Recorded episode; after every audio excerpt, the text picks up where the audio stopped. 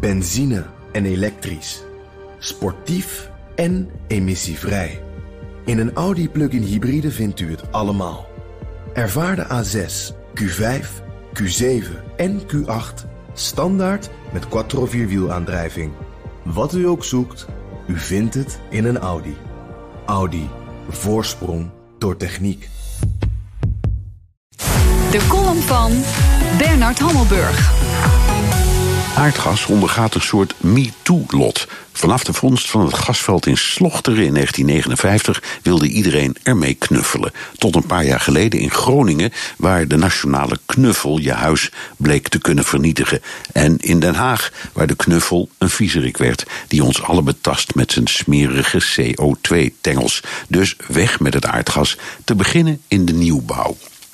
Die boze Groningers snappen we allemaal, dus slochteren sluiten is een goed idee. Maar stoppen met aardgas, ook import, dat snap ik niet. Ja, als de hele wereld dat deed, maar in Amerika, Azië en de meeste Europese landen wordt aardgas vergeleken bij olie en kolen nog steeds gezien als een knuffel.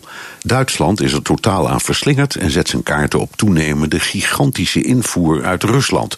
Ook België ziet aardgas als beste brandstof onder het niet hernieuwbare aanbod. Dus waarom moet je in een nieuwbouwwoning in Nijmegen of Woerden krankzinnige peperdure capriolen uithalen om je piepers te koken? Waar is de logica? We zijn niet zo goed in de logica. Auto's moeten en zullen elektrisch. Mij best trouwens.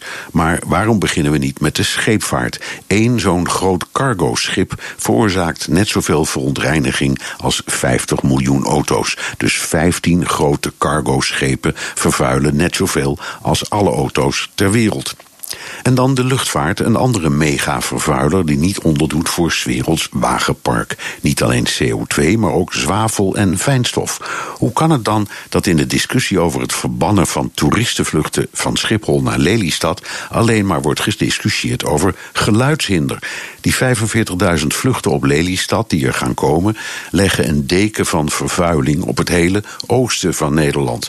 Bovendien, de meeste reizigers wonen niet in de buurt van Lelystad en dus komen er honderdduizenden weg- en treingebruikers bij. Nu zeggen sommigen nee, want in totaal neemt het aantal vliegbewegingen niet toe. Het gaat om het ontlasten van het overvolle Schiphol.